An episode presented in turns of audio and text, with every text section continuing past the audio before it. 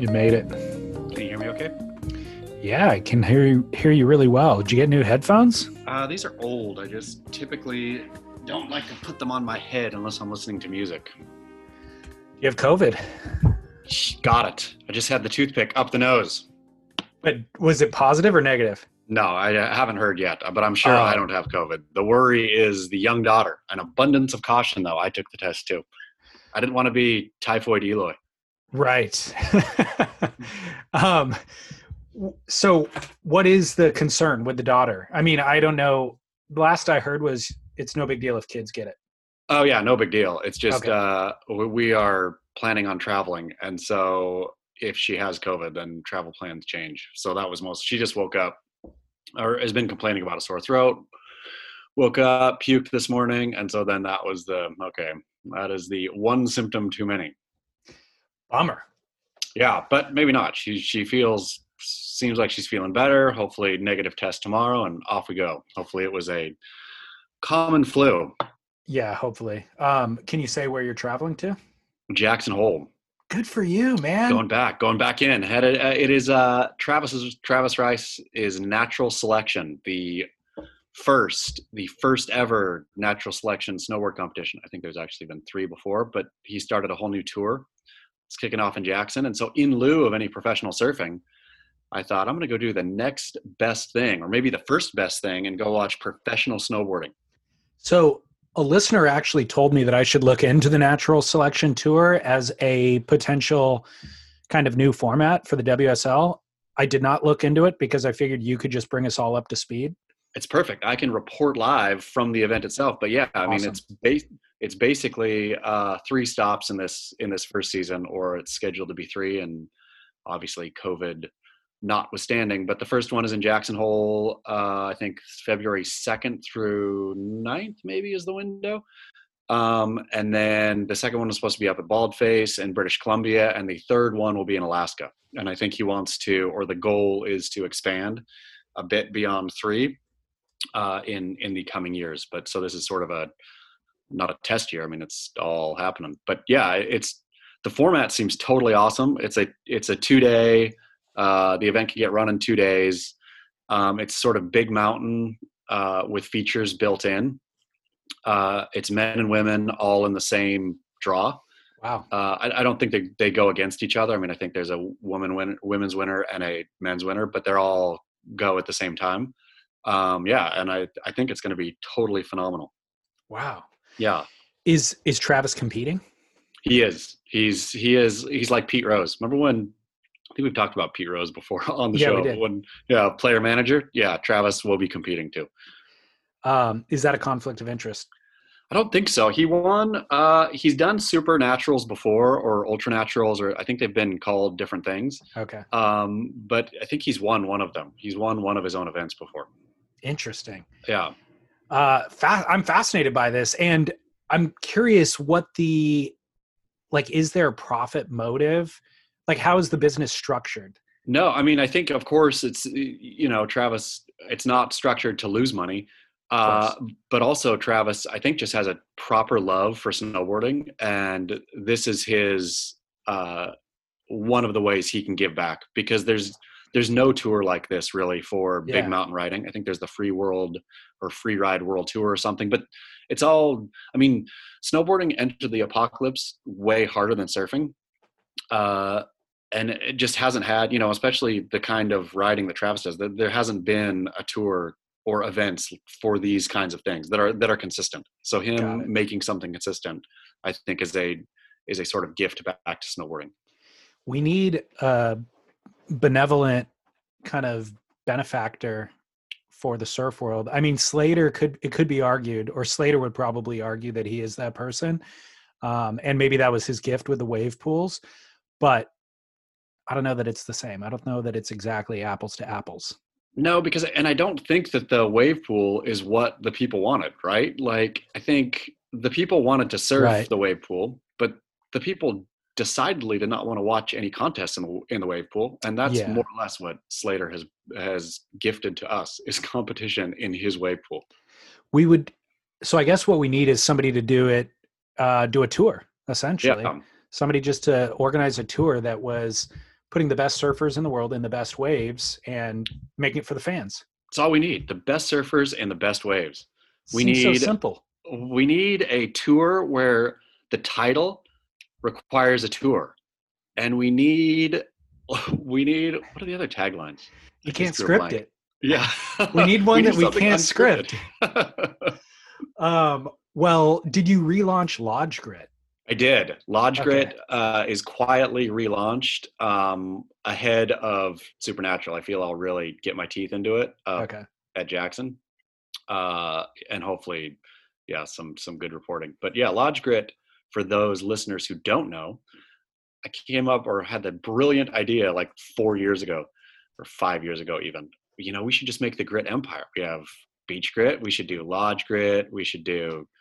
I think Grit Grit was the, my idea for uh, skateboarding, and it wasn't supposed to be me doing it. It was supposed to be, um, yeah, get get sort of the premier or interesting voices in each genre and have them, you know, just beach grit, like make a community of people who are who are perpetually talking and thinking about this kind of stuff.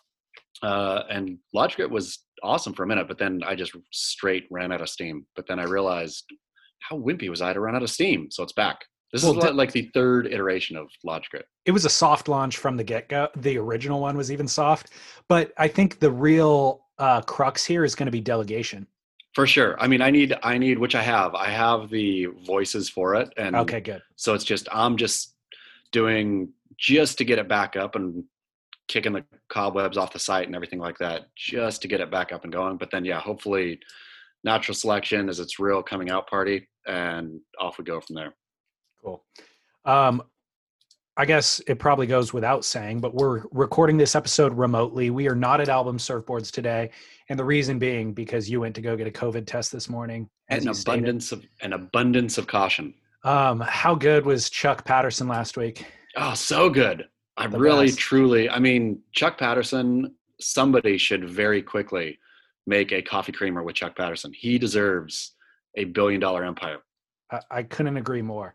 Yeah. Uh, and the like the day after, he's off on a plane to go cha- chase his next adventure, which we should have asked him about on air. Wh- where would he be going next? But apparently, he's somewhere doing something crazy. he, he is not in the islands, is he? I don't He know. did not look like he was Maui. The pictures Yeah. that I saw, it looked somewhere, Yeah, not not Maui esque. but I mean, I I got nothing but positive feedback. People just loved him, and uh, what a great sport he was too. Not only to come and participate with us. But to not even try to throw barbs, like we gave him the open floor when we started the show, and he like he was gentlemanly about it. He's like, "Oh no, it's it's all good," you know. I mean, and getting to getting to know about him and his both his past and why he's doing what he's doing. You know, obviously we bloviate without uh, without standing nonstop, and so just to learn, you know, to dig in, but that conversation would have never happened had we not bloviated without standing. It's a good point. Yeah. Um, if we had said glowing things, he might not have ever heard about the show. You know, like people wouldn't have sent it to him. No, and then he would have maybe would have just thought, okay, that's cool. Yeah. Like people are talking good about me. The, the world is chock full of people talking good. We don't need that anymore. That's a good point. Uh, speaking speaking of bloviating, uh, you got canceled. Our spot, one of our sponsors, canceled us last week due to uh, your flippant remarks about suicide. A bloodletting, an absolute bloodletting. Yeah, Jesus, got So this hammered is in not- the DMs. this is not the first time that um, you've lost sponsor dollars due to something. I mean, the the original story was Rip Curl with Stab Magazine due to something he wrote about Mick Fanning back in the day. Um, do you remember what that number was? Was it a quarter of a million bucks of advertising they pulled? I think I think that's what it was overall. I think Stab lost. More, it was more than just uh, Rip Curl. It was people Oh. getting in line after Rip Curl. I think oddly, uh, if my memory serves, Rip Curl got furious and said, "We are pulling ads," uh, and made everybody else pull ads, and then didn't actually end up pulling ads. I No think way. that yeah, they they ginned everybody else into pulling their ads, and then I think I, they might have pulled them eventually, but I think they went another like cycle or two with ads Diabolical. diabolical. Nobody get else rid of the competition. Yeah. Well, also the story gets their name in the press. So Yeah. they they drum up all this interest with their name being mentioned. Everybody else pulls advertising out. So they stay at the front of the news cycle and then they keep their advertising going. Geniuses, Diabolical. a marketing geniuses out in Torquay. Totally. And here we are 15 years later and it happens again. Same thing. You know, okay, so I thought a bit about this, right? Okay. Uh, so do fill people in on the story, I suppose. So we, in Barrel or Not last week, um, you were referencing the curse of the lotto, essentially, and you made a. Ta- I don't even know what if, if it was a joke or if you were referencing an actual story, but you were saying that oh no, you don't want to win a ton of money like that because you end up uh, committing suicide and then your kids commit suicide, blah blah blah. So I honestly, when you said it, it like set off a red flag in my head of like, ooh, like I need to check in with this in editing. Like later I'll go back and listen to see if this was a joke or if this was something that had happened or maybe but then again I'm running like so many different roles right there in that moment I just thought let me steer the the conversation back towards lightheartedness or whatever. And then I'm also running technical production. So I'm making sure the cameras are working, making sure we're still recording, trying to engage Chuck in the conversation. And what I should have done is in post production gone back and listened to hear what that was, why it, set off a red flag in my mind. But then I'm rushing to publish because it's a timely episode, you know? And uh, ultimately, I just never went and checked in. But you got blown up in the DMs. Um, I got a couple, well, I got a email about it with somebody who was upset about it. Um, about you even referencing suicide. It's a touchy subject. And I think that's obvious. It is a touchy subject and it would trigger somebody who has been personally affected by it. Um, so that was my experience with it. What, and I think that brings people up to speed. But what, what was happened for you, or what was so the then- comment that you even made? I mean, but the end, the end though, BetterHelp sent you an email of the like, hey, this is this is Not not. BetterHelp. This is not in line with what, yeah, we're doing. Yeah. So Yeah. gone, sponsor gone. Uh, I mean, I didn't mean I, it was totally flippant, right? I said it flippantly, I suppose, but I was being deadly serious about it. Is that stories of people who win millions of dollars uh, and then their lives go totally off the rails. And I think there is, you know, high probability of suicide of of people who all of a sudden come into huge fortunes, right? Whether the people themselves or family members, like it really, I feel, tips people off into weird directions. And so you can sure wish for billions of dollars, but if you actually get billions of dollars, how that affects your life, I think, is something unforeseen. All to say, yes, I was flip with the remark. Uh, and, you know, I mean, I was thinking in this day and age, it's easy, I think, to, of course, get angry or like, are you kidding me? We're not even allowed to joke anymore. Like, I, I wasn't even saying anything bad, and you, you know, you get all mad for that. But I feel people totally have great. Like, yes, please correct me when you think that I'm being loose on something, and I am happy to observe my behavior. The thing that frustrates me, I suppose, is that that tattling has just become the thing you do. And so somebody went BetterHelp clearly does not listen to the podcast. Somebody hit tattled to BetterHelp what we were doing and talking about there, you know, and this tattling thing, like even with the quote insurrection end quote at the Capitol, everybody or not everybody, but the vast majority of people who have been arrested were turned in by friends and family, uh, doing it happily and gladly, like calling up the FBI and saying, "Yes, that was my brother-in-law there. I can give you his picture. I can give you his address." Which ta- snitching culture, the the fact that we live in this, like, imagine the sort of epochs in history where routinely turning in your neighbors for perceived crime or uh, the fact that you have a, a difference of opinion with them was the thing the thing to do right? I mean we have some soviet russia we got nazi germany like where i feel not that we're in that thing but this flipping on your neighbor or your friend or your family member if you have a difference of opinion with them where great call me out for being flip and let me think about it right? And let me realize okay yes we do live words change meanings change. We used to be able to say you know joke about suicide and say retard all the time and now we can't do that and that's good that we can't do that right? It's Yeah. like we've all grown up and we've gotten better at communicating i feel or trying to learn lessons of triggering someone like is both a joke but also serious right when somebody really feels hurt by words that i say then i want to know so i can either adjust or at least be aware of it right but this tattling thing come on people stop tattling I agree. Yeah, no, it, it's a weird thing. It's especially problematic in the current culture where you get canceled because of it. You Yeah. know, like it's it's one thing to tattle, but the consequences are so severe now that people lose their job for something that often they didn't even say. You know, like Yeah. it, it was just perceived by the person who heard the information.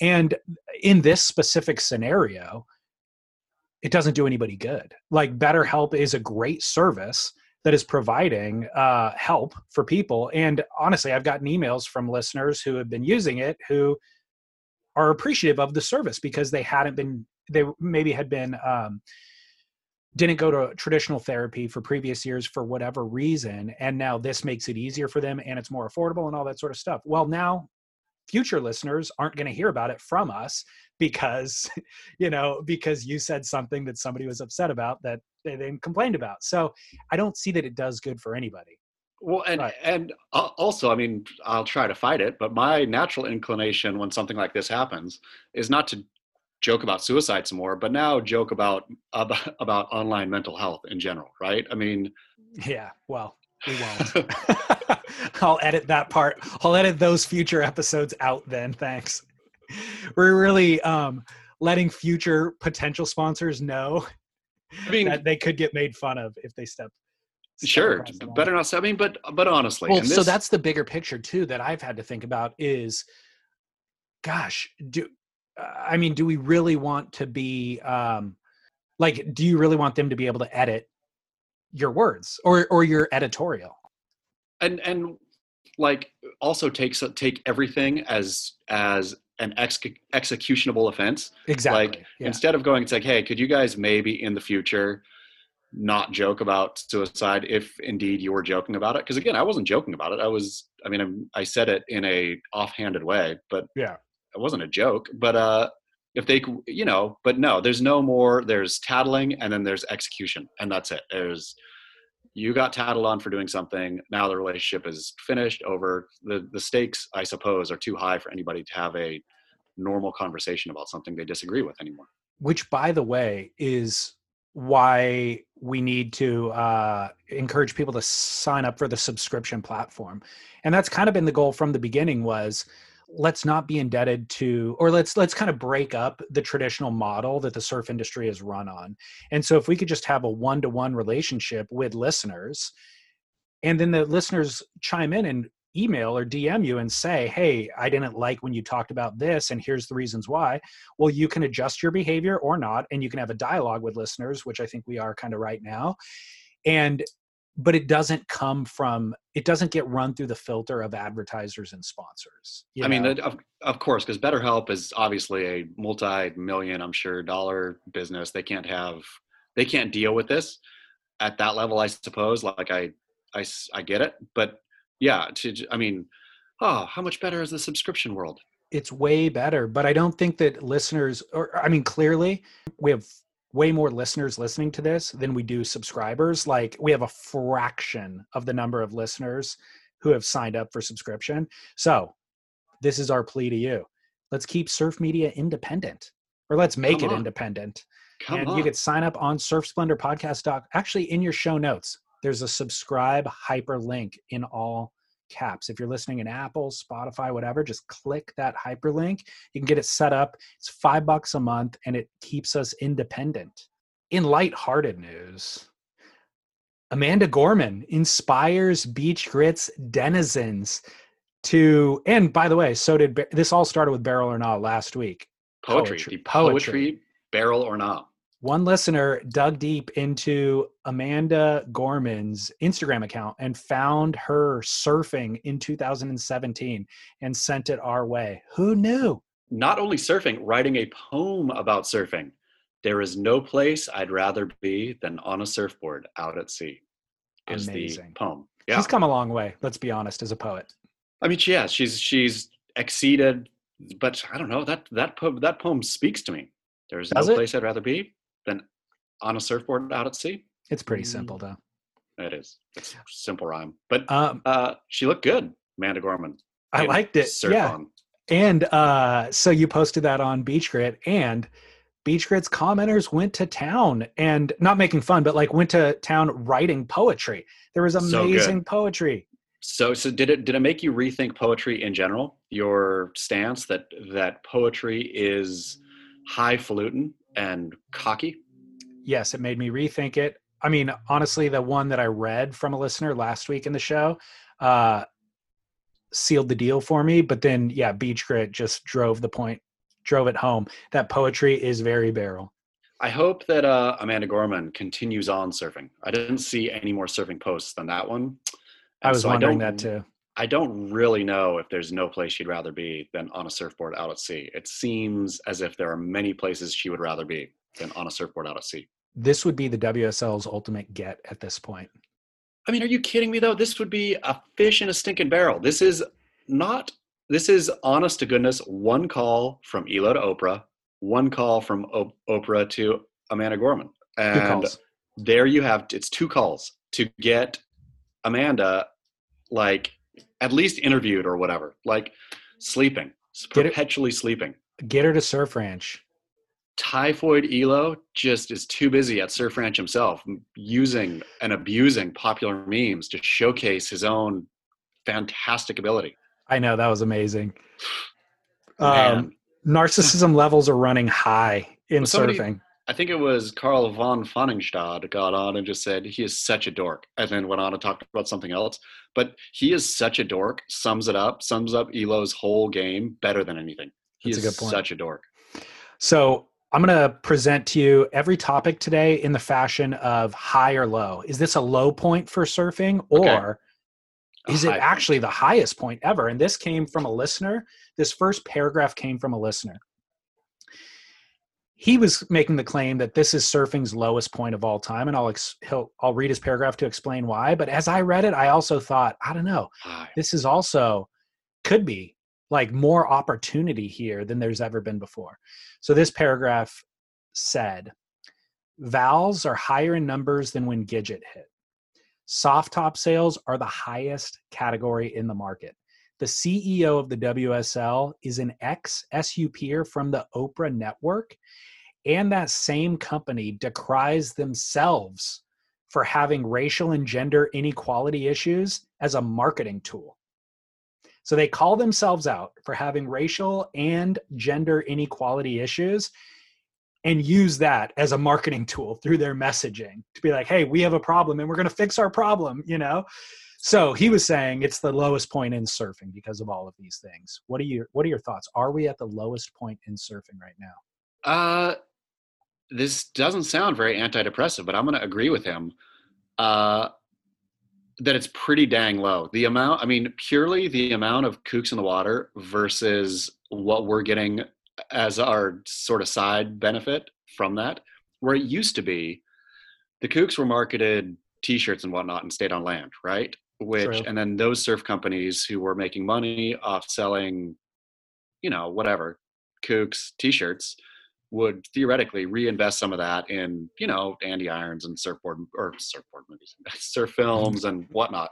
So it feels like that relationship dynamic has changed.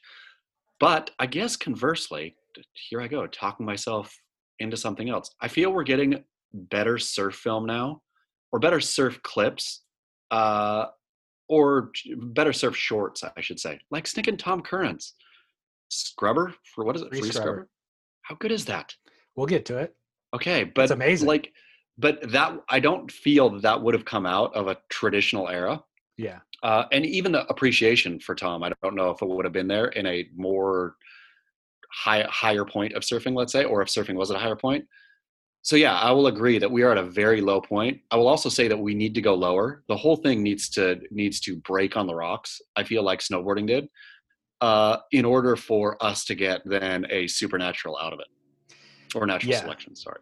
Yeah, yeah. I see what you're saying. I guess as, as the delta wide, like there's what's happening that he just said is so not relatable to my personal surf experience and how I grew up with surfing.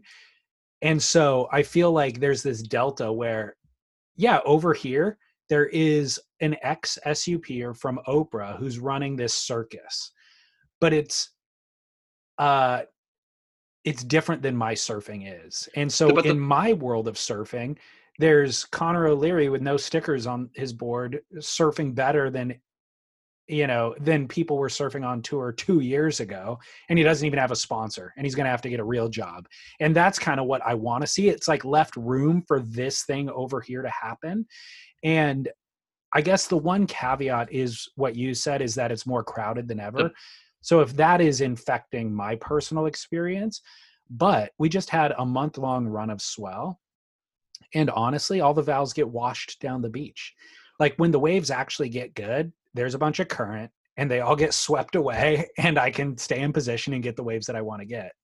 That is true. I mean, the the good surf, sort of, if we had the amount of good surf that we just had over that run consistently, then I wouldn't worry about the Val explosion. And Yeah. I I kick myself every time I do get frustrated about it because it's always my fault. I've said it on the show before and I will say it again. It's me going out to a kook spot at 10:30 a.m. Right. Like what in the world do I expect? And why it's not their fault. It's completely my fault. I know better spots and I can get my dang self out of bed at 6 a.m. and go get it. Right. Yeah. And so it's my laziness. So yeah. And, and to like, in terms of what's coming out of surfing, it's amazing.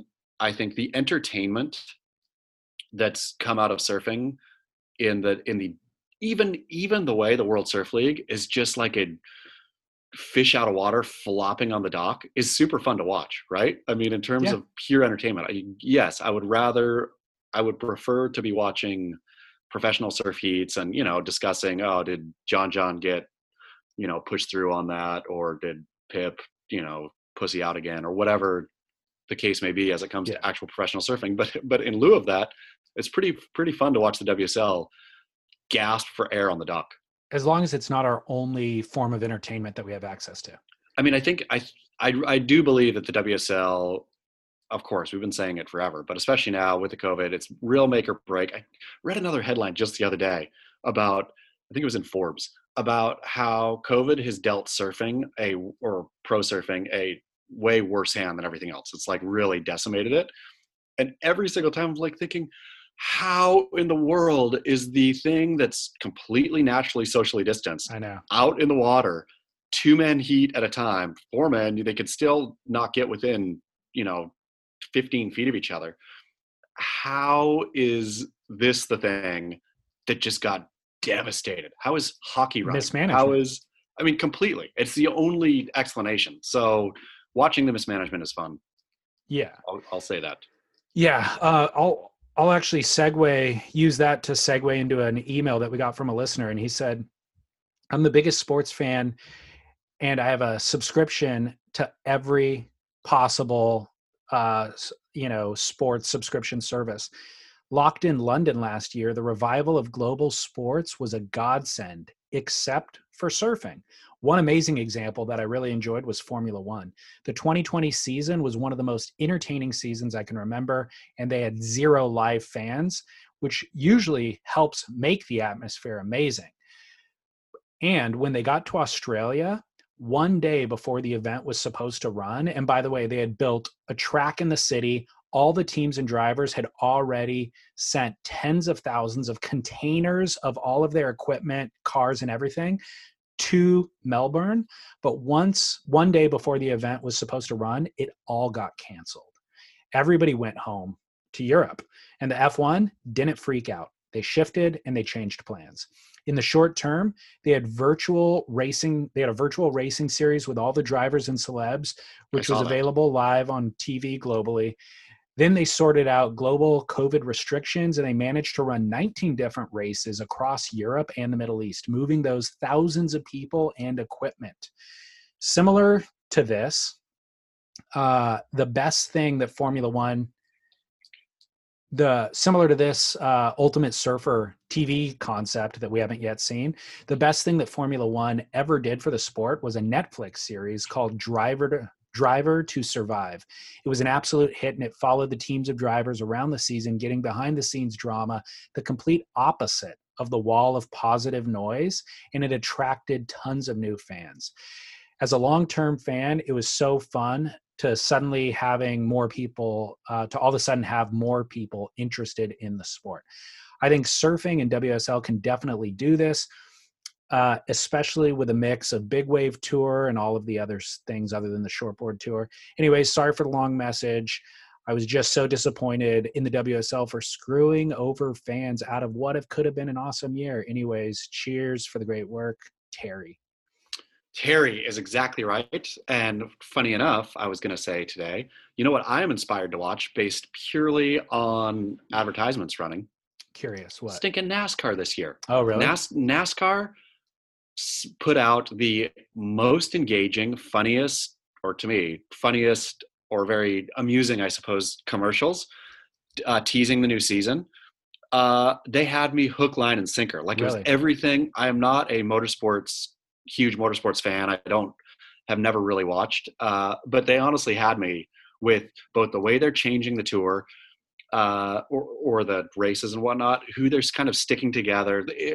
I mean, I was I was captivated, captivated yeah. by NASCAR, and imagine, imagine how clunky NASCAR is, like such a bigger ship with a smaller rudder to have to shift, but they figured it out. They figured it out, and I'm like, I will watch some NASCAR this year because I'm excited to see what they're doing. Yeah, and that's what he's saying. I mean, I didn't really think about it, but shipping containers yeah. across the world filled with cars and all the equipment is a huge ordeal. I mean, and the the amount of millions upon millions of both the sponsors are paying. Oh that, my gosh, that F one costs. I was at the Melbourne for the uh, can't even remember what it's called, but I was in Melbourne for the F one Cup, and yeah. it's. I mean, it is, and or it shuts the city down, right? Like it right. is one of the major major things that happens not just in Melbourne, but in uh, all of Australia. I mean, I think hosting an F1 race for any country is like major major deal. There's you know millions, if not billions, of fans, billions of dollars, and they're able to sort it out. It's crazy. Yeah. Organization and and honestly having the staffing. I mean, honest, I think that's kind of what it is. Is um, devoting the, re, the for the WSL, they would need to devote the resources to staffing because I know the people the people that I know who work there and that I've talked to over the years, they're wearing a lot of different hats and their roles shift kind of all the time. They're trying to do too many things. And so I think it's kind of an organizational situation.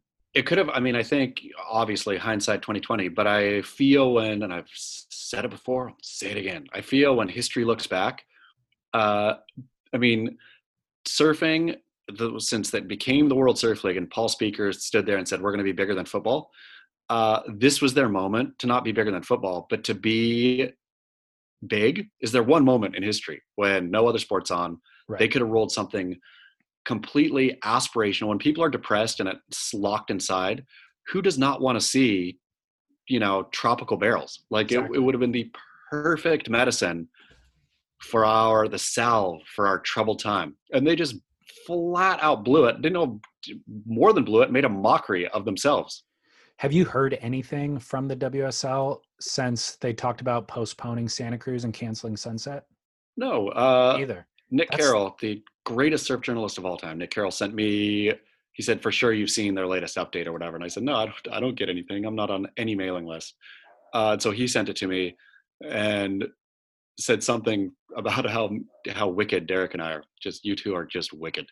So, well, yeah. what what what was it that he saw? Was I can't it a remember. personal email? No, no. It was like I'm sure just their presser, and I can't remember even what the conversation was about. But Nick Carroll calling me and Derek wicked made me made me chuckle.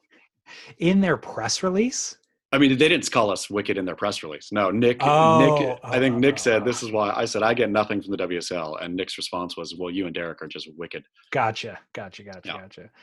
Um, yeah, I'm curious why we haven't heard from them in a I, month. Since... I mean, well, Stab under its talking about subscription models. Stab's shitty subscription model uh, posted something about Jed Smith did a big story on apparently on they're filling up the jumbo jet and sending it out there, right? I think it's supposed to be flying out now, but he's going to be in quarantine for two weeks. I think a bunch of Australian surfers are already done their quarantine or are doing it in the middle of their 14 days in a hotel room, and then off they go. I read that piece, and I don't think they said that that was actually happening right now. Did you read? I thought it was the end of.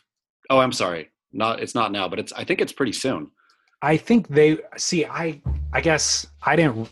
I couldn't figure out if they were saying this is what is going to happen or this is what would need to happen if they were going to actually pull it off. I, it felt to me like that. That was. Oh, I mean, I didn't read it, so Yeah. I, I, I, well, because the concept that they pitched was, jumbo jet. No family, no friends.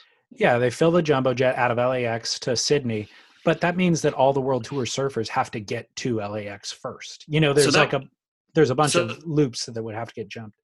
So that whole that whole premium story was just a hey, I'm going to paint you. I'm going to paint you a what if scenario.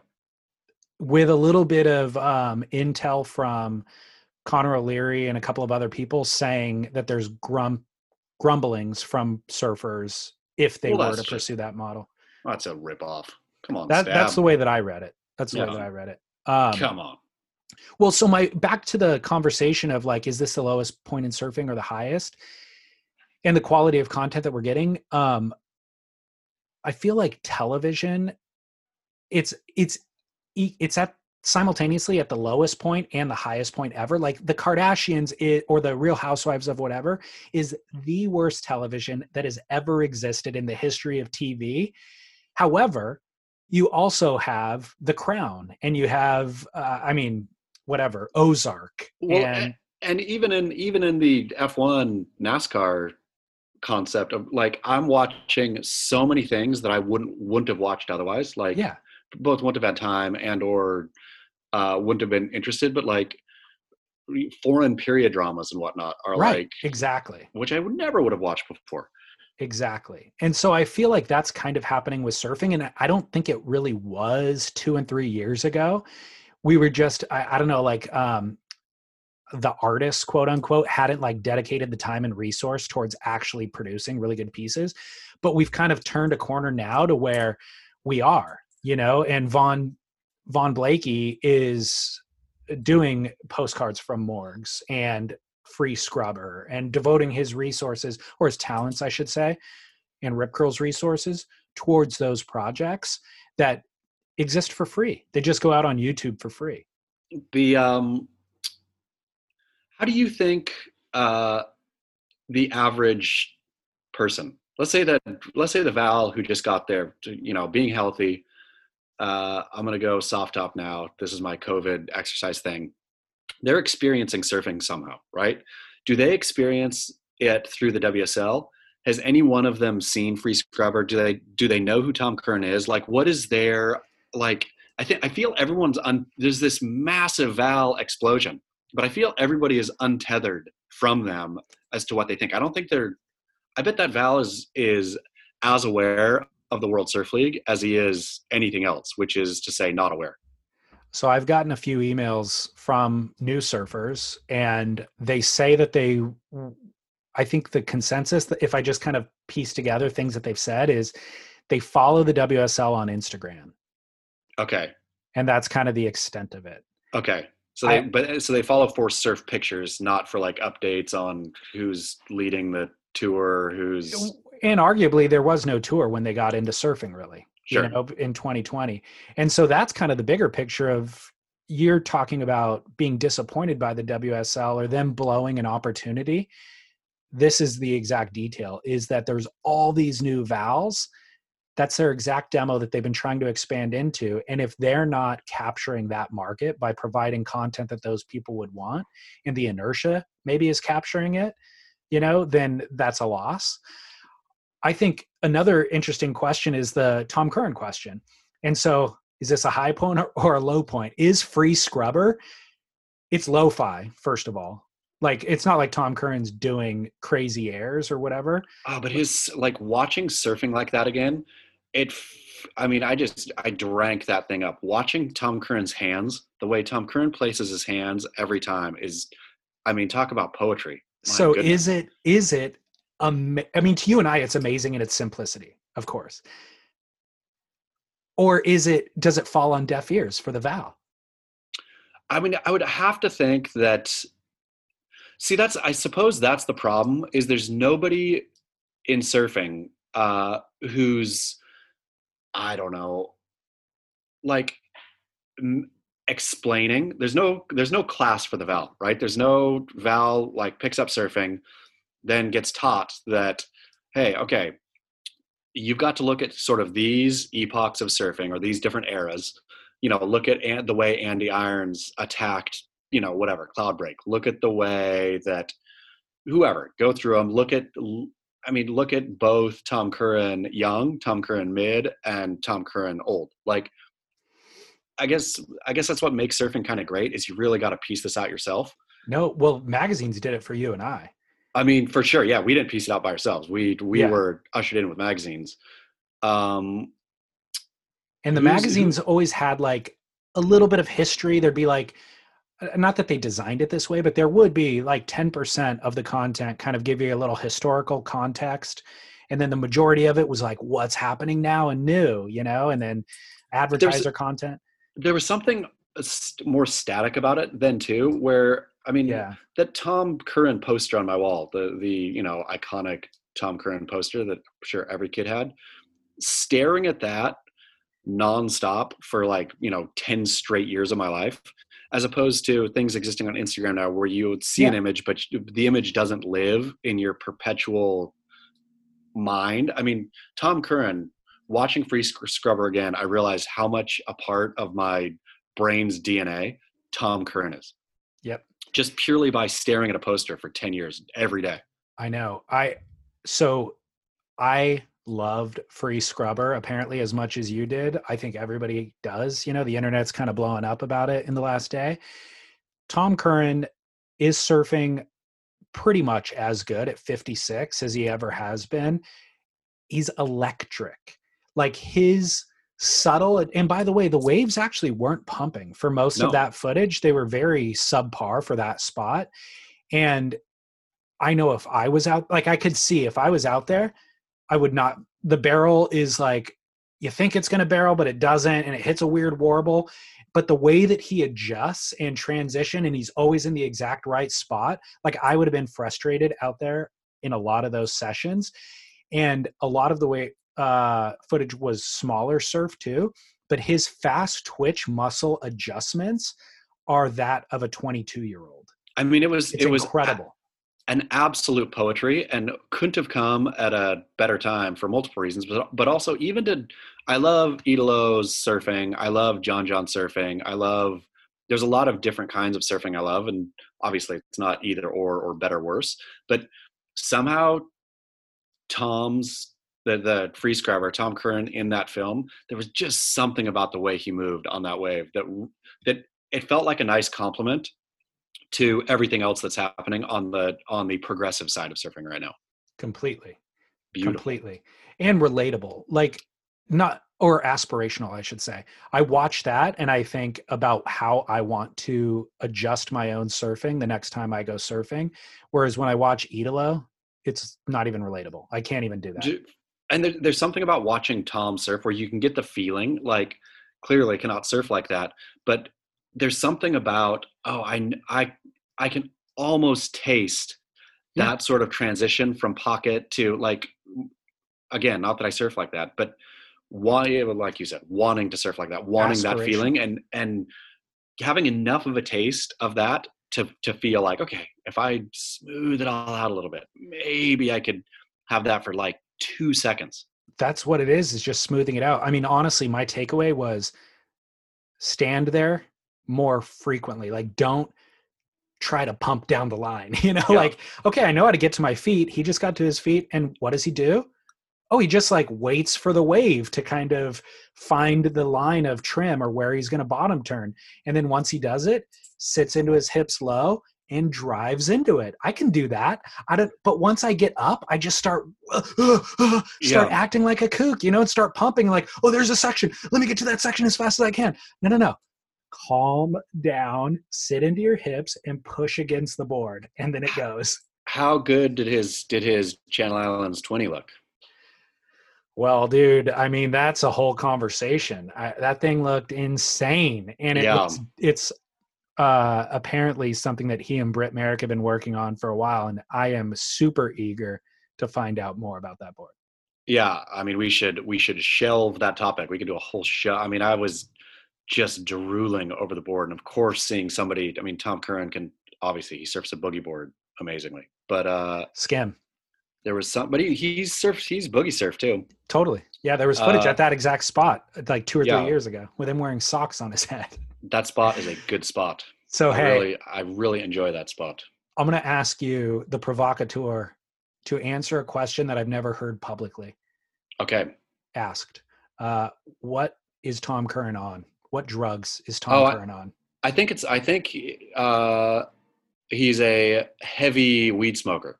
Okay. Is what I've heard. Like lots and lots and lots and lots of weed to again, what I've heard, who knows? Tom, don't be mad if this is not true.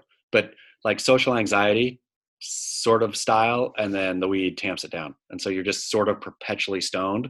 But that I've known other people like that who have like severe social anxiety who are stoned all the time so they can be in public and it's kind of a you know a fun little balance there a fun little dance between the anxiety and the highness Okay. You don't think he's doing anything else? Mm, i mean maybe mushrooms or whatever but i think he's he seems pretty he seems pretty uh psychedelically whatever right he doesn't seem like pharmaceutically whatever. No. it doesn't look pharmaceutical it Definitely looks not. it looks natural But we can all agree that it's something. i mean for sure i think it's a ton a ton of weed Yeah. I mean, it's it's wonderful, first of all. Uh, but I've just accepted that's part of his personality, you know, without ever really digging too far into it. But Lauren was actually sitting next to me on the sofa last night when I put that on. And she just turned to me midway through. It was through like a lot of the B roll where he's like examining plants and like, oh, is this moss? What is this? Oh, Yeah. see the water? And he's talking about water. She just turned to me and she's like, what is he on? And I was Yeah. like, that is a great question for the fans to for the fans to hear about. as i mean But it's wonderful. I completely, and and that is him now, right? Like as a kid, what stare again, staring at the poster, I just assumed he was like Kelly Slater, I suppose, like just a competitive machine who was just out, you know, w- trying to win and stuff. But then when you actually learn about Tom Curren, you realize no, he was not that. He was never. He was never that. Yeah. He's a savant in the water. I- I mean, it really, really was. It really was. Uh, so it, I can't even come up with all the adjectives that it was. It's just wonderful to watch. Free Scrubber live on YouTube. Everybody get it? Here's my question. This is kind of a theme I feel like that's emerging in 2021 is why are 50 year old dudes ruling harder than anybody else? Kelly Slater's 49. Nathan Fletcher's 48, and he blew out all those kids at the stab high thing. Pete Mel, the wave of his life in his 50s. Chuck Patterson is a real life action hero. Tom Curren is 56. What's going on? It's a great point, a very, very great point, and I would think out of the gate that oh, you know, we're just getting older, and so we're looking more at older people. But I don't think. I mean, this year in particular was a banner year for old dudes. This month, this Yeah. year, this year being 2021. Yeah, Like the young dudes are going to have to scrap to get the uh, trophy back. I mean, honestly, John John Florence is uh, earning his keep, and Kai Lenny is. But other Oh. than that, the old dudes are taking the headlines. Kai Lenny's stinking Jaws barrel was something else. Did you see that most recent one or the, The most Go- recent one he posted? Was it the GoPro clip? There's both a GoPro angle and I think a helicopter angle of the same wave where he's Yeah. going so fast from the heli angle. I don't know how you stay upright going that fast. Like how you negotiate chop and much less getting barreled where you can't see. Moving It's it crazy. like he looks like he's going like 50 miles an hour. He just knows the line on that wave. So even if he's doing it by braille, he he kind of knows just to hold the line. Impressive though. hold the line and like absorb the shock through the knees. Uh, But re- but oh, sorry. No, he reminds me of I don't know, ten years ago. Remember that little remote control surfer that came Yeah. out that there's a They bunch of video clips of. You couldn't that I couldn't fall down ever. Like I could get totally washed out and surf out of anything. Exactly. That's The- what Kai Lenny's like.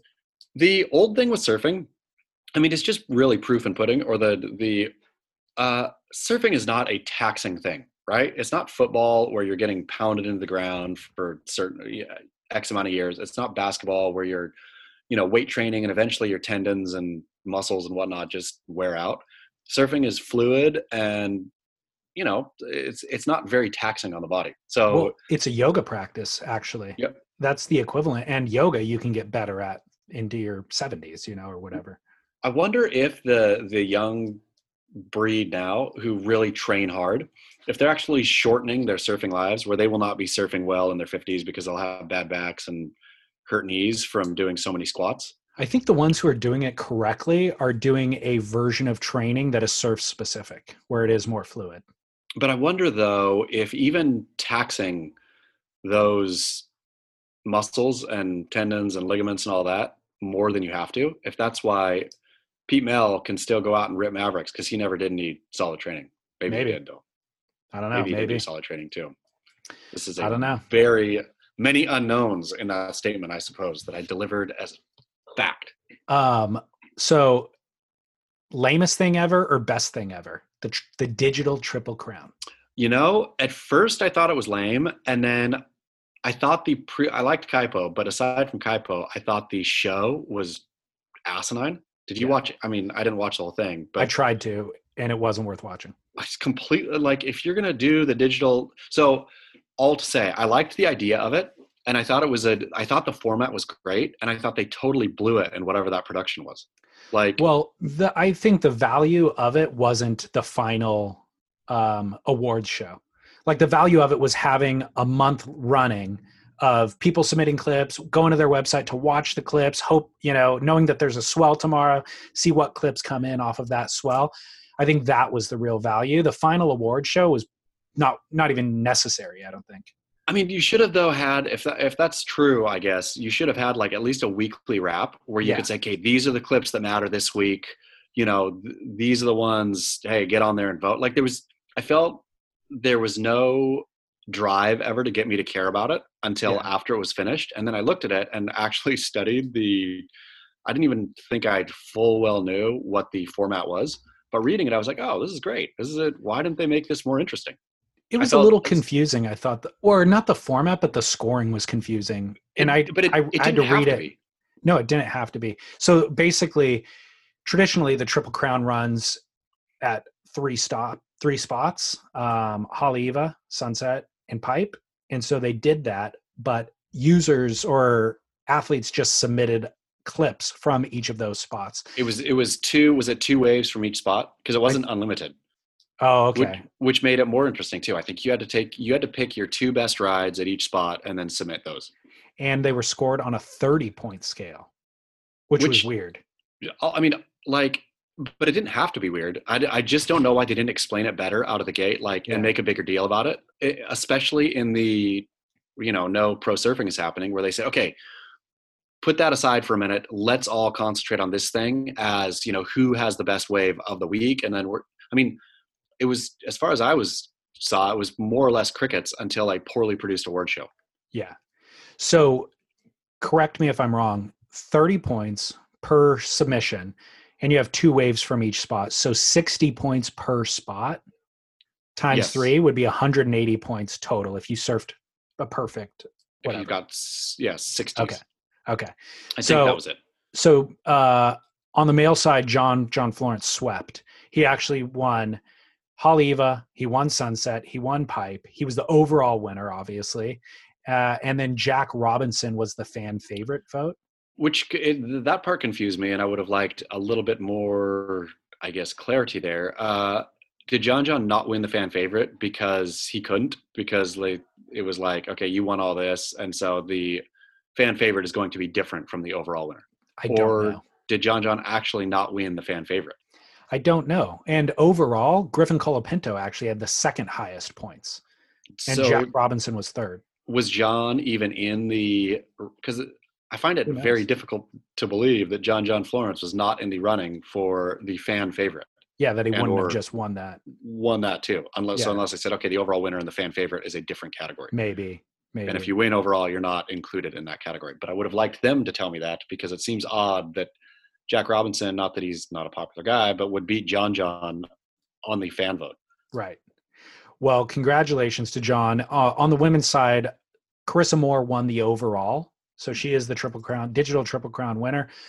But she didn't win every wave. She actually only won Haleiwa. But her accumulation of points trumped the other surfers. Sunset winner was Bronte Macaulay. Pipe winner was Moana Jones, deservedly so. And then the fan favorite was Tatiana Weston Webb. Which that was confusing to me too. The Moana winning pipe, but Tati winning uh fan, favorite. Yeah. I mean, just per their dust up. I didn't- know. It it seemed odd. Like yeah, the, both the fan favorites seemed odd, and and I would have also liked to see it, and maybe it was posted somewhere and I just didn't see the point spread difference between like what did Moana get? Uh, you know, how many? How close was she? I mean, was it ever listed anywhere? I just saw winners. I never saw second, third, fourth, whatever. If you go to their website, they do have all the scoring as well. Okay. You kind of have to dig for it, but it's there. Um, one thing I do like about it so, is this the best thing ever or is it lame? I actually think this kind of is an improvement. The idea of previously they ran events basically for five days, sometimes longer, at each of these spots, brought in all of those people and staff and scaffolding and everything, shut down the surf spots from the normal locals that surf it, is a lot of hullabaloo. Like this is kind of better. Just everybody come free surf, bring your filmer if you want, submit your clips if you want. This is a lot more um, sustainable version of the contest. And I'm wondering if in the future, when COVID isn't a concern, if maybe we just do a digital version. I mean, the the digital version of the Triple Crown, I definitely think should be something that sticks around. I, if they cleaned up the, if they made Yeah. it more interesting throughout the run, uh, and then also had a better show at the end, like a better wrap show. Yeah. I'm all in. They they would have to devote a platform for exactly what you're saying. They and it could just be on Instagram, but yes, at the end of the day, be like, hey, these are our top submissions from the day. Here's what the scoring is like. Like that would be amazing. We would definitely eat that up. especially when there's swell, right? Which there was for a bunch of that. I Yeah. mean, North Shore was just like every day was epic. And so to have instead of watching waves, like watching the footage in a vacuum, there's just so much, you know, what do you actually pay attention to? Yeah, you pay attention to the one if there's a wave that everybody's talking about. But to me, having it either daily wrap or couple day wrap or a weekly wrap or whatever would have given context to a historical run of swell on the North Shore. Totally. There was uh, because as is, there was really no context to it. There was people who did had amazing waves. There was people who did amazingly, but there's no general context. I don't think to to the 2021 North Shore winter season. Well, I care and I'm tracking the Triple Crown, and it was very difficult for me to find updates. Yeah. I'd have to go to their website, and the website was a little bit clunky to navigate. And so, yeah, they need they need to solve that for sure. Yeah. which they can do. Sure. Um, I think they were just kind of putting it together last minute, obviously. Uh, moving on, are you following any of Gabriel Medina's tabloid fodder? I am. It's fascinating. I mean, I- it is a fascinating storyline. I you? really think I'm super into it. I think it's fascinating as well, and I'm surprised that it isn't a bigger conversation taking place in the surf world. I mean, here's so here's to that. I think the surf voices now are so minimal and Yeah, more or less pretty poor. I mean, not not to toot Beach Grit's horn, and obviously dislike Beach Grit all you want, people for being tabloidy, but that's always part of the fun stories is the tabloid stuff, right? From Chris Ward to whatever. But I think that stuff now is not cancelable, but uh, we're not going to talk about that guy. So Stab has super cleaned it up, and when they Yeah. do make a mistake, like putting or what they ever they think is a mistake, putting Jack Robinson's money amount, posting it, and then hurrying up and apologizing and disappearing it all real quick. Surfline's never get. What? was that a recent story? you didn't you didn't see this? No. Wow, it's absolutely patently ridiculous. Uh, Sam McIntosh wrote as part of the you know Stab Premium offering, uh, wrote about like I, I didn't read it, but like a state of the pro surfing, right? Like how much people are getting paid. Yeah, I saw an article that was about um, who earned money in 2020 when everybody Sure, else and- was down. Who earned money in 2020? But I didn't read it.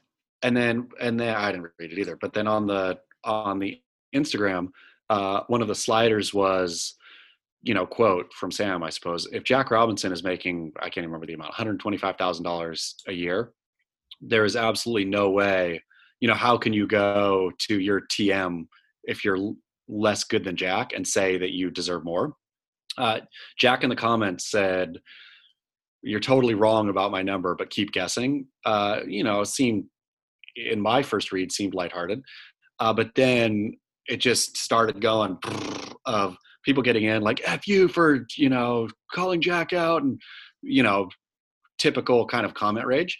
But Stab, as it does, hurried up and disappeared that post and disappeared the entire story. So all to say, Stab's never going to back to Gabriel Medina and Neymar Jr. Stab's never going to touch anything like that. And when they do touch stuff like that, they do it. They usually mangle it and then have to delete it.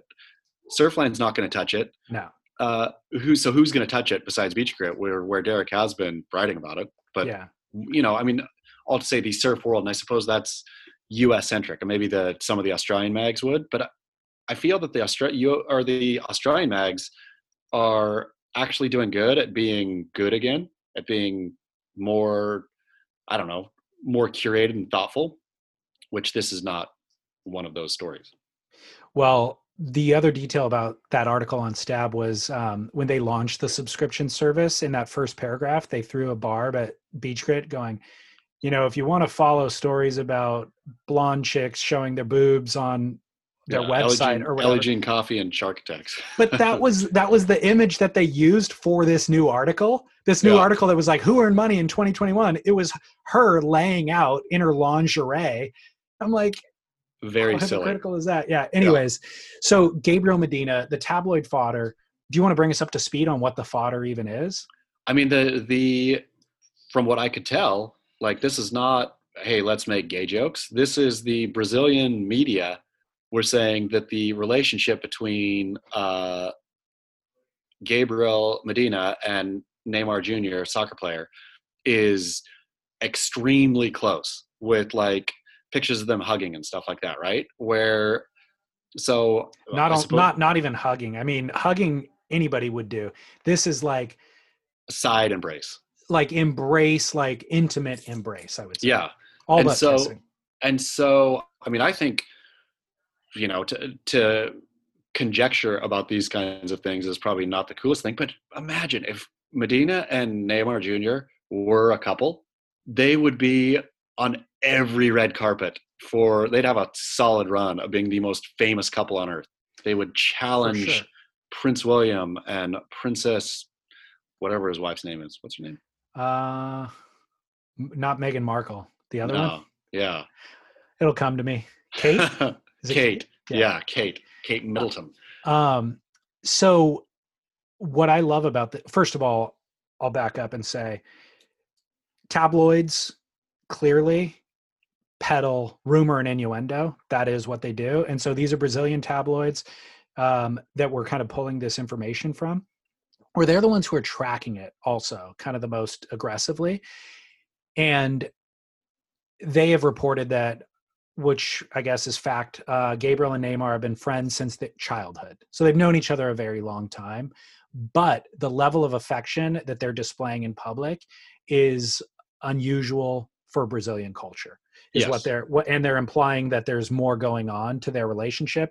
They further implied that the girlfriends, the Brazilian beautiful model girlfriends that they both maintain, are Are strictly beards. beards to you know throw people off from their own which clearly is conjecture but what i love about this is that um this transcends surfing like this is so much bigger than surf like i love that gabriel is so much bigger than surfing Gabriel Medina is way bigger than surfing. gabriel does not care at all about surf media even the wsl like he wants to win world titles obviously but he is so focused on some other level of celebrity you know and i i i think like you can only kind of achieve the level of dreams that you aspire to.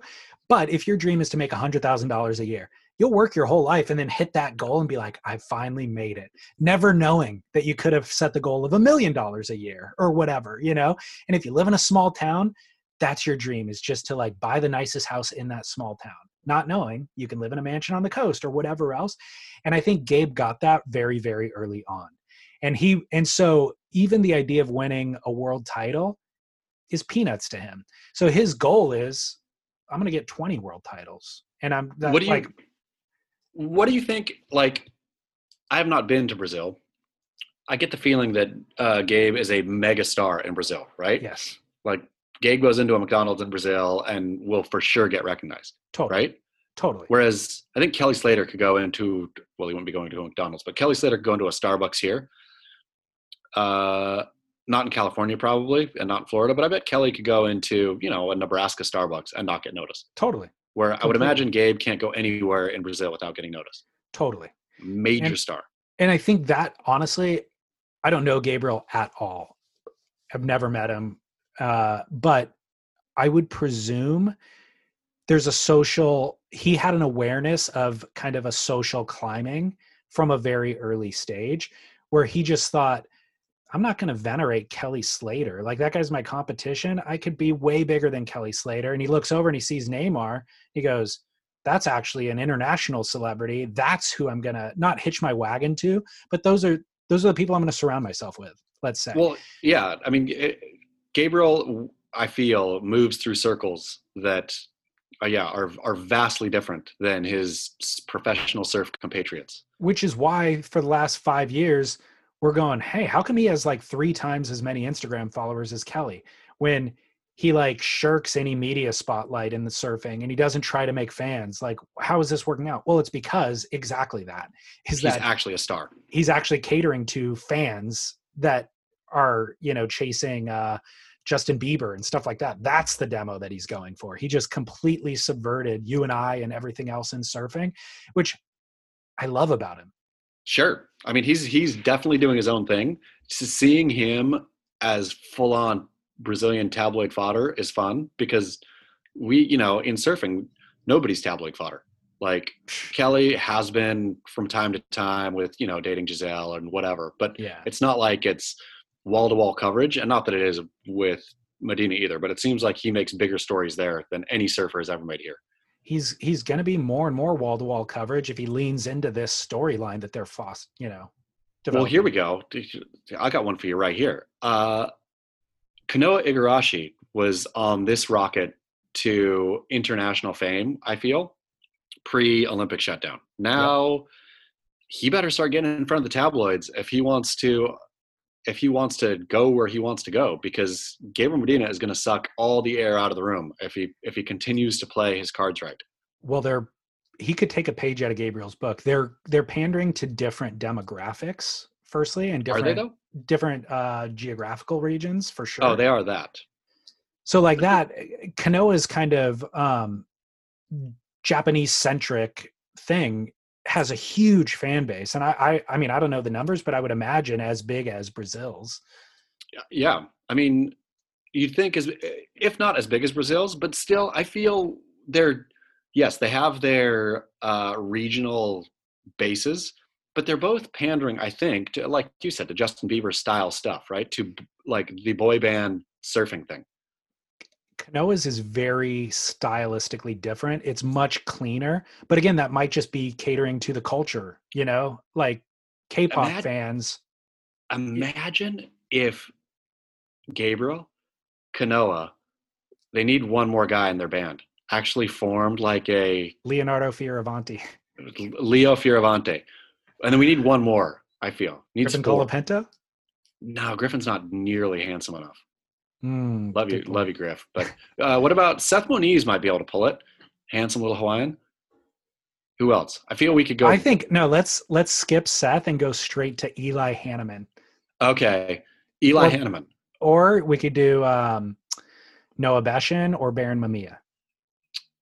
Okay, I like We're- Eli Eli because he's young. Yeah, yeah, and you need it. You need like the young guy in one of these boy bands. But Totally. okay, so these four guys, they stay surfing. They're on tour, but they also go get their choreography training. They learn how to lip sync, you know, or whatever. Get their voices digitalized, and just go be New Kids on the Block or Backstreet Boys or One Direction. One Direction. Any of these, you know, any K-pop band where you're just like, would they crush? They're all surfers, good Hundred looking.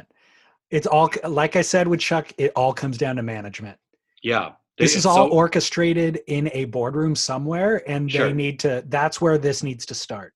And how then, much how much uh if you approached you approached them all got them in a room and said okay guys you're going to think this is kooky and you're going to be right it is kooky how much can we buy your kooky for like i open checkbook Eh, then you'd have to break them off right because you couldn't have them negotiate a high price for themselves or as a group but how much do you think if you said kanoa igarashi $10 million a year you only got to do this for four years. It's a four year contract, Yeah, travel it. around the world, singing and dancing.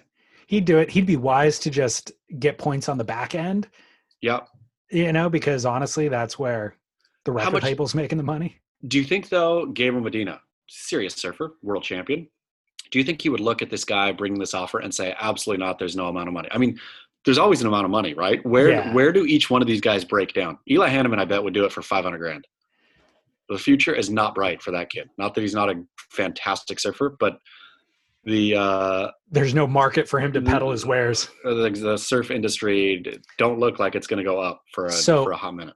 I think you're right. Kanoa would be 10 mil. I think Gabriel would hold out. And Gabriel, he is the alpha in that group. So I think Sure, he would just, sure. On principle alone, he'd be like, if you're paying Kanoa 10, you're paying me 50. Yeah. you So know? 50 million bucks a year. and, it, and if he, get- and, he, and he could tell him to walk, he'd be like, who else are you going to get? Who's going to replace me? You And need turns Gabriel. out, no, it turns out Italo standing behind him with bleached blonde hair going, Ooh, I'll do it for 20. poor Italo though. Italo Italo doesn't have the bone structure to pull it off. Nor the relationship with Neymar. Yeah. And then you got Felipe sitting way back there going, I'll do it for 200K. Yeah. Sorry, Philippe. Sorry, Philippe. Get to the gym. Uh, the it would be a phenomenal. It'd be the best thing surfing ever put forward. It'd be way better than sack lunch. Which that is a deep pull. What about the surfers? the surfers. I mean, Peter King, PK on guitar, Kelly on guitar. Who else was in the surfers? Was Rob? Rob, Kelly, and PK. Uh, Yeah. Speaking of people in their elder years, in their twilight, hitting their zenith, PK. I feel like PK's hitting his zenith right now. I haven't seen a I haven't seen a tour notes or whatever they were called for a No, he's just posting tons of content. oh, I gotta tour notes thing- PK's feed. So yeah, you do, and he looks fitter than ever. He's living in Hawaii. He posted a photo of him foiling the other day. He looked fitter than ever, and he had more hair than he's ever had before too. Whoa! I was like, he grew his hair back. He got fitter, and he's like, Is PK on testosterone or something? Is he doing some? Are all these guys? Is Pete Mel like Great question. steroids? great Pete. question. Well, we know what Tom's Peter on. Mel. Yeah. Uh, this would be such a great time to have an advertiser pitch Yeah. the product right now. Go to hims.com. It's increased testosterone by applying this ointment to your bald head. Uh, all right, well, let's take a commercial break. Let's do And, it. and then we'll come back with Marilyn.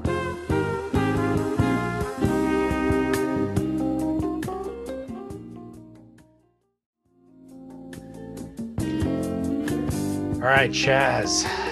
That's the last time everyone's going to hear that commercial because that commercial is going to call you up and say, "You guys, we just ran the auto, the dynamically inserted auto geotagged one. So somebody could have heard a McDonald's ad, somebody could have heard a fidelity.com ad. exciting, You don't know. Either way. We don't know. We don't know. win-win." We don't know, and uh, we don't apologize. No, They could avoid those commercials though if they sign up for the subscription service. That's the benefit of subscribing. Avoid the pesky ads. no commercials. And we're gonna make this merchandise available to them as well. I can't wait for that merch. I'm so excited. trying to build out the shopping cart uh, Yeah. on the website, and I've hit Yeah. a few hiccups, but That's- it'll get up and running. All right, Chas, we're gonna play Barrel or Not. Let's do it. Playing the So- stock playing the stock market, barrel or nah? After only playing it like r slash Wall Street Bets plays it. Yes, barrel. Barrel. Like totally effing. I mean, if you're doing it like the Wall Street Bets dudes, the uh, Reddit- smashing, yeah, the Reddit bros smashing institutional investors who are then went and cried their eyes out after getting bailed out multiple times for years and years and years and years, got hammered by bros and babes. Sorry, babes. What's the bro version of it? I mean, I just call Bra. bros bros too. Yeah. Hammered by them and then went and bawled their eyes out. I know. This is the best story that I've seen in a long time. It is the Um, best story, but it's also terrifying the fact that it got shut down. What do you mean? I mean, the the Reddit, whatever, Wall Street Bets, uh, got taken private. Got I think they got kicked off. Off Reddit Mm, for doing what they did? yeah. Well, so can you explain this story to listeners or should I have a stab at it? I mean, I feel I have a pretty good idea. You take it. I'm going to try and then you fill in Okay. gaps. It's so confusing. Okay. But Like, you, you've seen Understanding. The Big Short. yeah, even that. I mean, I loved the movie. It's still confusing. I'd have to watch it five times to understand what's going on. But this is all based on shorting a stock. Yes. And when I say it's so confusing, I understand the words that are written in Yes. the articles that explain it to me. What I don't understand is that if if all of that is true, then this is all a fantasy land. It If all is a fantasy land. It's it's all fantasy. It's all just me saying I'm gonna like. There's no transacting. There's no me giving you gold and then you giving me a commodity, or me even Yeah. giving you dollars, money, Sure. and a commodity. It's all me saying, and it's not even transacting on a bank account. It's just me saying, I'm gonna borrow this from you, and later I'll pay you back. And you going, okay, I guess I trust you, and then I'm me gonna- I'm- honoring that trust. That's what I don't understand. I'm going to borrow this from you, spend a like buy stock short, So knowing that the company is going to crash or go below that, and then pay you back and pay myself. And I know, again, we have expert listeners. I mean, we've gotten emails from people who teach this at Ivy League schools that always chime in and correct us where we're wrong. But in short, shorting a stock is you borrow the stock thinking that it's going to go down in value. You borrow the stock, you sell it for cash, so you get paid on that. And then once the stock goes down, you buy it back. So if you borrowed 50 shares of stock, you sell that, you buy 50 shares back at the lower price, thereby netting a profit. Then you give the 50 shares back to the person that you borrowed it from. And that person goes, Oh, it went down in value. And you go, Oh, sorry, I just borrowed it. It could have gone up in value and I would have owed you money, but it happened to go down in value. So you are basically betting on yourself having some insight into the market. Well, the Redditors uh, could see that that was happening with GameStop as a stock. And so they, having a nostalgic fondness for GameStop because they grew up playing video games, said, Hey, we're going to screw all these hedge funds who are shorting GameStop. And they uh, inflated the price. They drove a bunch of buyers to the market, that which then inflated the price of the stock. And all of those people that borrowed it were now held accountable for something that went up in value.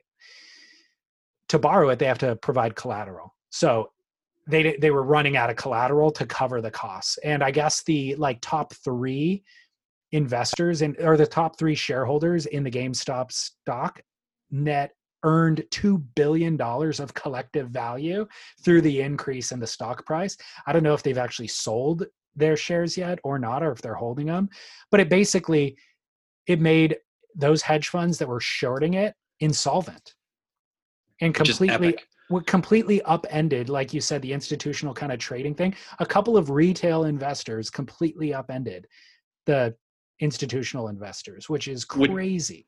and and such i mean yeah i don't i don't know how it's not the greatest story ever uh but yeah the way that those institutional investors and big houses or shops or whatever they're called went and like are gonna lock those guys down now is totally unfortunate because it's all just a big game anyway and these guys came and played it better Exactly. like Canceled. you, they, they they beat you at your own game and then you took your ball and went home I know. Eh, I and mean, then canceled them.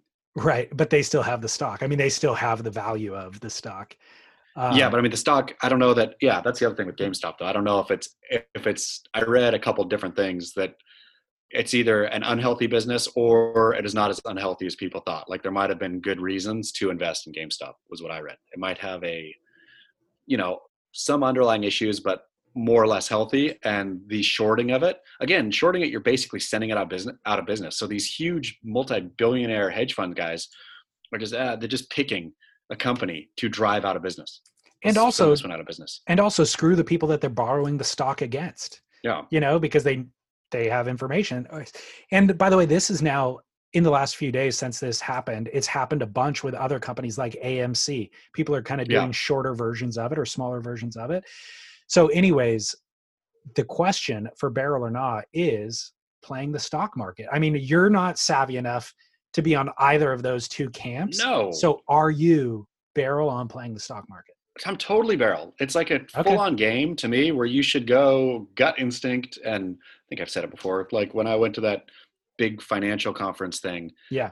I told some dude that like a, you know, billionaire, he was the owner, uh, the guy who owns uh, the Boston Celtics and FC Roma, the uh, soccer football Yeah. club, whatever, like multi-billionaire guy.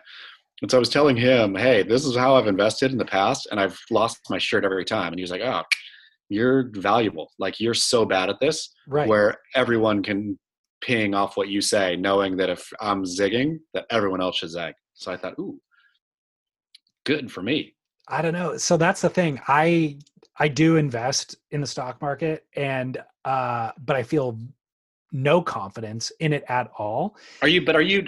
Are you just throwing your money into a what? What's it called? Just where Mutual gets- fund? a mutual fund? Yeah, bet No. across the spread, whatever. No. I so you're actually retire- play. You're well, actually I have a retirement account that is in mutual funds that is, you know, that's just like where else would you put that money in?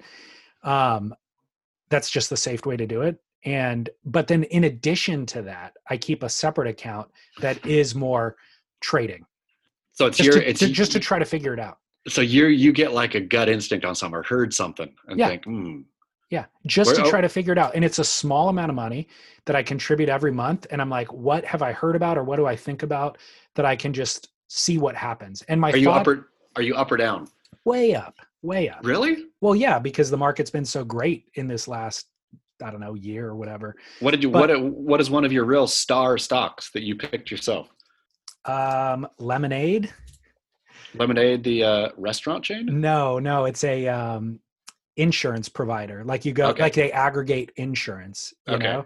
Um, but yeah, I mean, I think it's up like 250% from when I bought it, you know. Wow, you're smart. so but everything's up i mean ultimately everything's up so i'm not that smart but my thought is it's a long-term goal it's like in 10 years i want to be able to do this a lot better and more savvy so if i just throw in a hundred bucks here and there if i lose it it's like right now if i lose it it's no big deal i just want to understand how it all works and i also want to develop a stomach for it because if i go through a loss or just go through a downturn i want to be able like, to pulling your hair out. yeah exactly a hundred bucks commit. downturn Harajuku. Exactly so i want to develop a stomach for it so that in 10 years from now i'll be that much more savvy and then it'll be bigger numbers that i can kind of weather through you know You won't That's commit jai alai. what's which one is jai alai jai alai is the game. Harajuku is a street in Tokyo. right okay Uh, jai alai is the basket game Yeah. you play. Uh, But you, you fling the ball yeah, Yeah. Harikari is the actual one where you. lay I'm not even going to talk about it. Oh, Not going to be. Not going to talk about it. Yeah. Correct. Um, but I'm barrel on the stock market only, but it's still playing. It's it's Yeah. it's akin to It's gambling. gambling. It's totally gambling.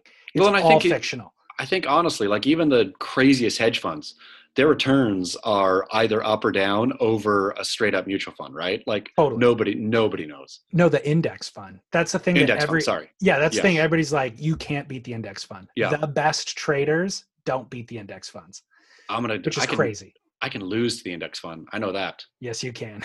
Yeah. All right, barrel or not, blasting music through your car when you're changing to surf.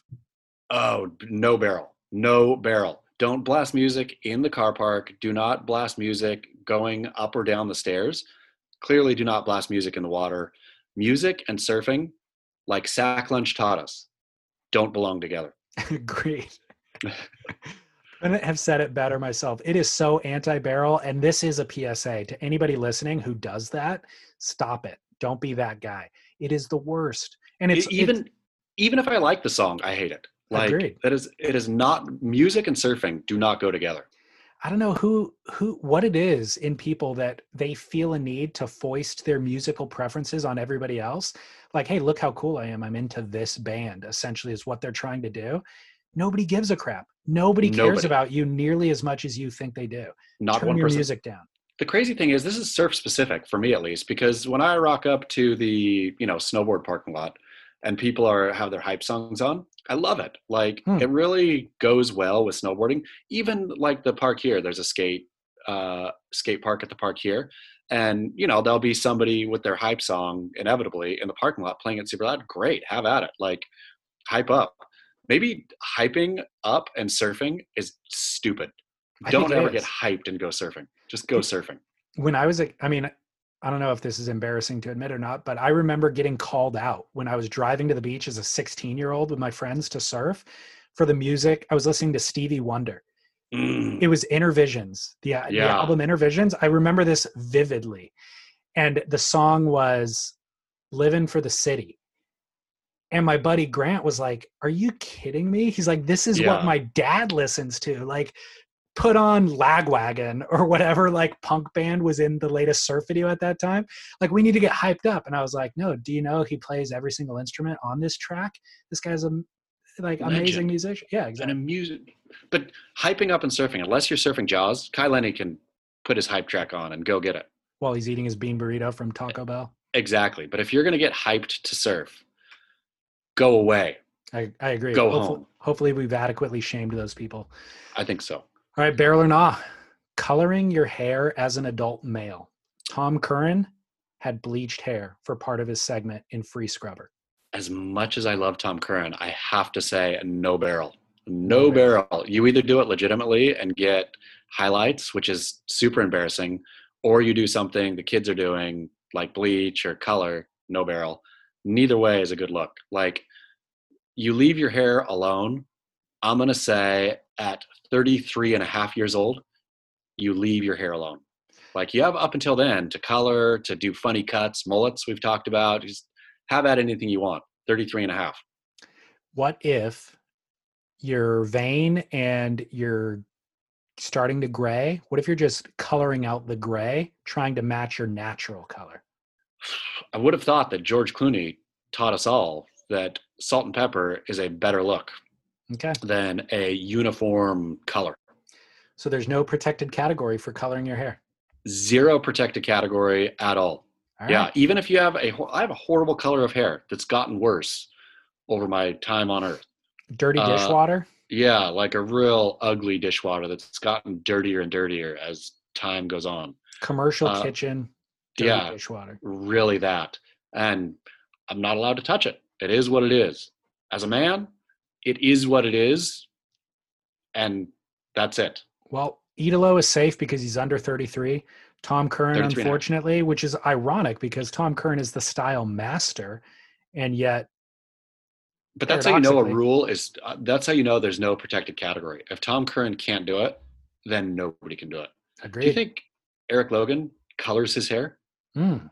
i think he does Whether he does or he doesn't, he wouldn't be opposed to it. he definitely does and or thinks about it I think if he if he saw some gray, I could see him coloring it out. his his hair is like a sort of blonde that doesn't very much exist in the wild Well, on an adult man like all, that all the more reason to not follow that lead. I agree with you. No barrel. Coloring your hair as an adult male. I saw Tom Curren do it and I thought, you know, I'm going to rationalize this for him. He's in Mexico during lockdown. Uh, you know, he's getting, I don't know. He's just isolated. He's lost touch with reality. Uh, that's probably the reason. It's not okay, but he's, it's probably the reason. i'm sure there was a reason that he did it but whatever the reason was was not okay Yeah. All right, everybody, no barrel, no coloring your hair. do not 33 and a half All right, Chas. Um, great show. Thanks for doing it remotely. I hope that you and your kid don't have COVID. Yeah, I think not. I think hopefully not. Hopefully not, because you'll have to cancel your plans, which would suck. Guess what I did do? Instead of flying to Hawaii and giving everybody else COVID, I responsibly got my test and I'm sitting home Good for you. doing the right thing. If you get if you test positive and you can't go to Jackson, um, beach or lodge grit might have to be shelved yet again. Nope, I'm I'm pushing through no matter what this time. Third time's a charm on Lodge Grit. Everybody oh. swing by, check it out. Fi- So it's lodgegrit.com. Yeah, Okay. Final ultra que- hard snow candy. final question. Would you like to apologize to anybody that you offended last week? Yes, I would like to say that suicide is a serious topic, and in the future, I will try to catch myself before I'm flip. And the times that I am flip, uh, I will try to go recorrect after. I've thought about this with COVID too. So the reason why suicide, I mean, suicide's not funny, period. But you know, if you had been personally affected by it, then clearly you'd be sensitive to it. And I've thought about that with COVID too. Is like, it's easy to live kind of a cavalier life and to make jokes about masks or whatever. But if you actually had like a healthy loved one who got taken down by COVID, could you imagine how angry you would be?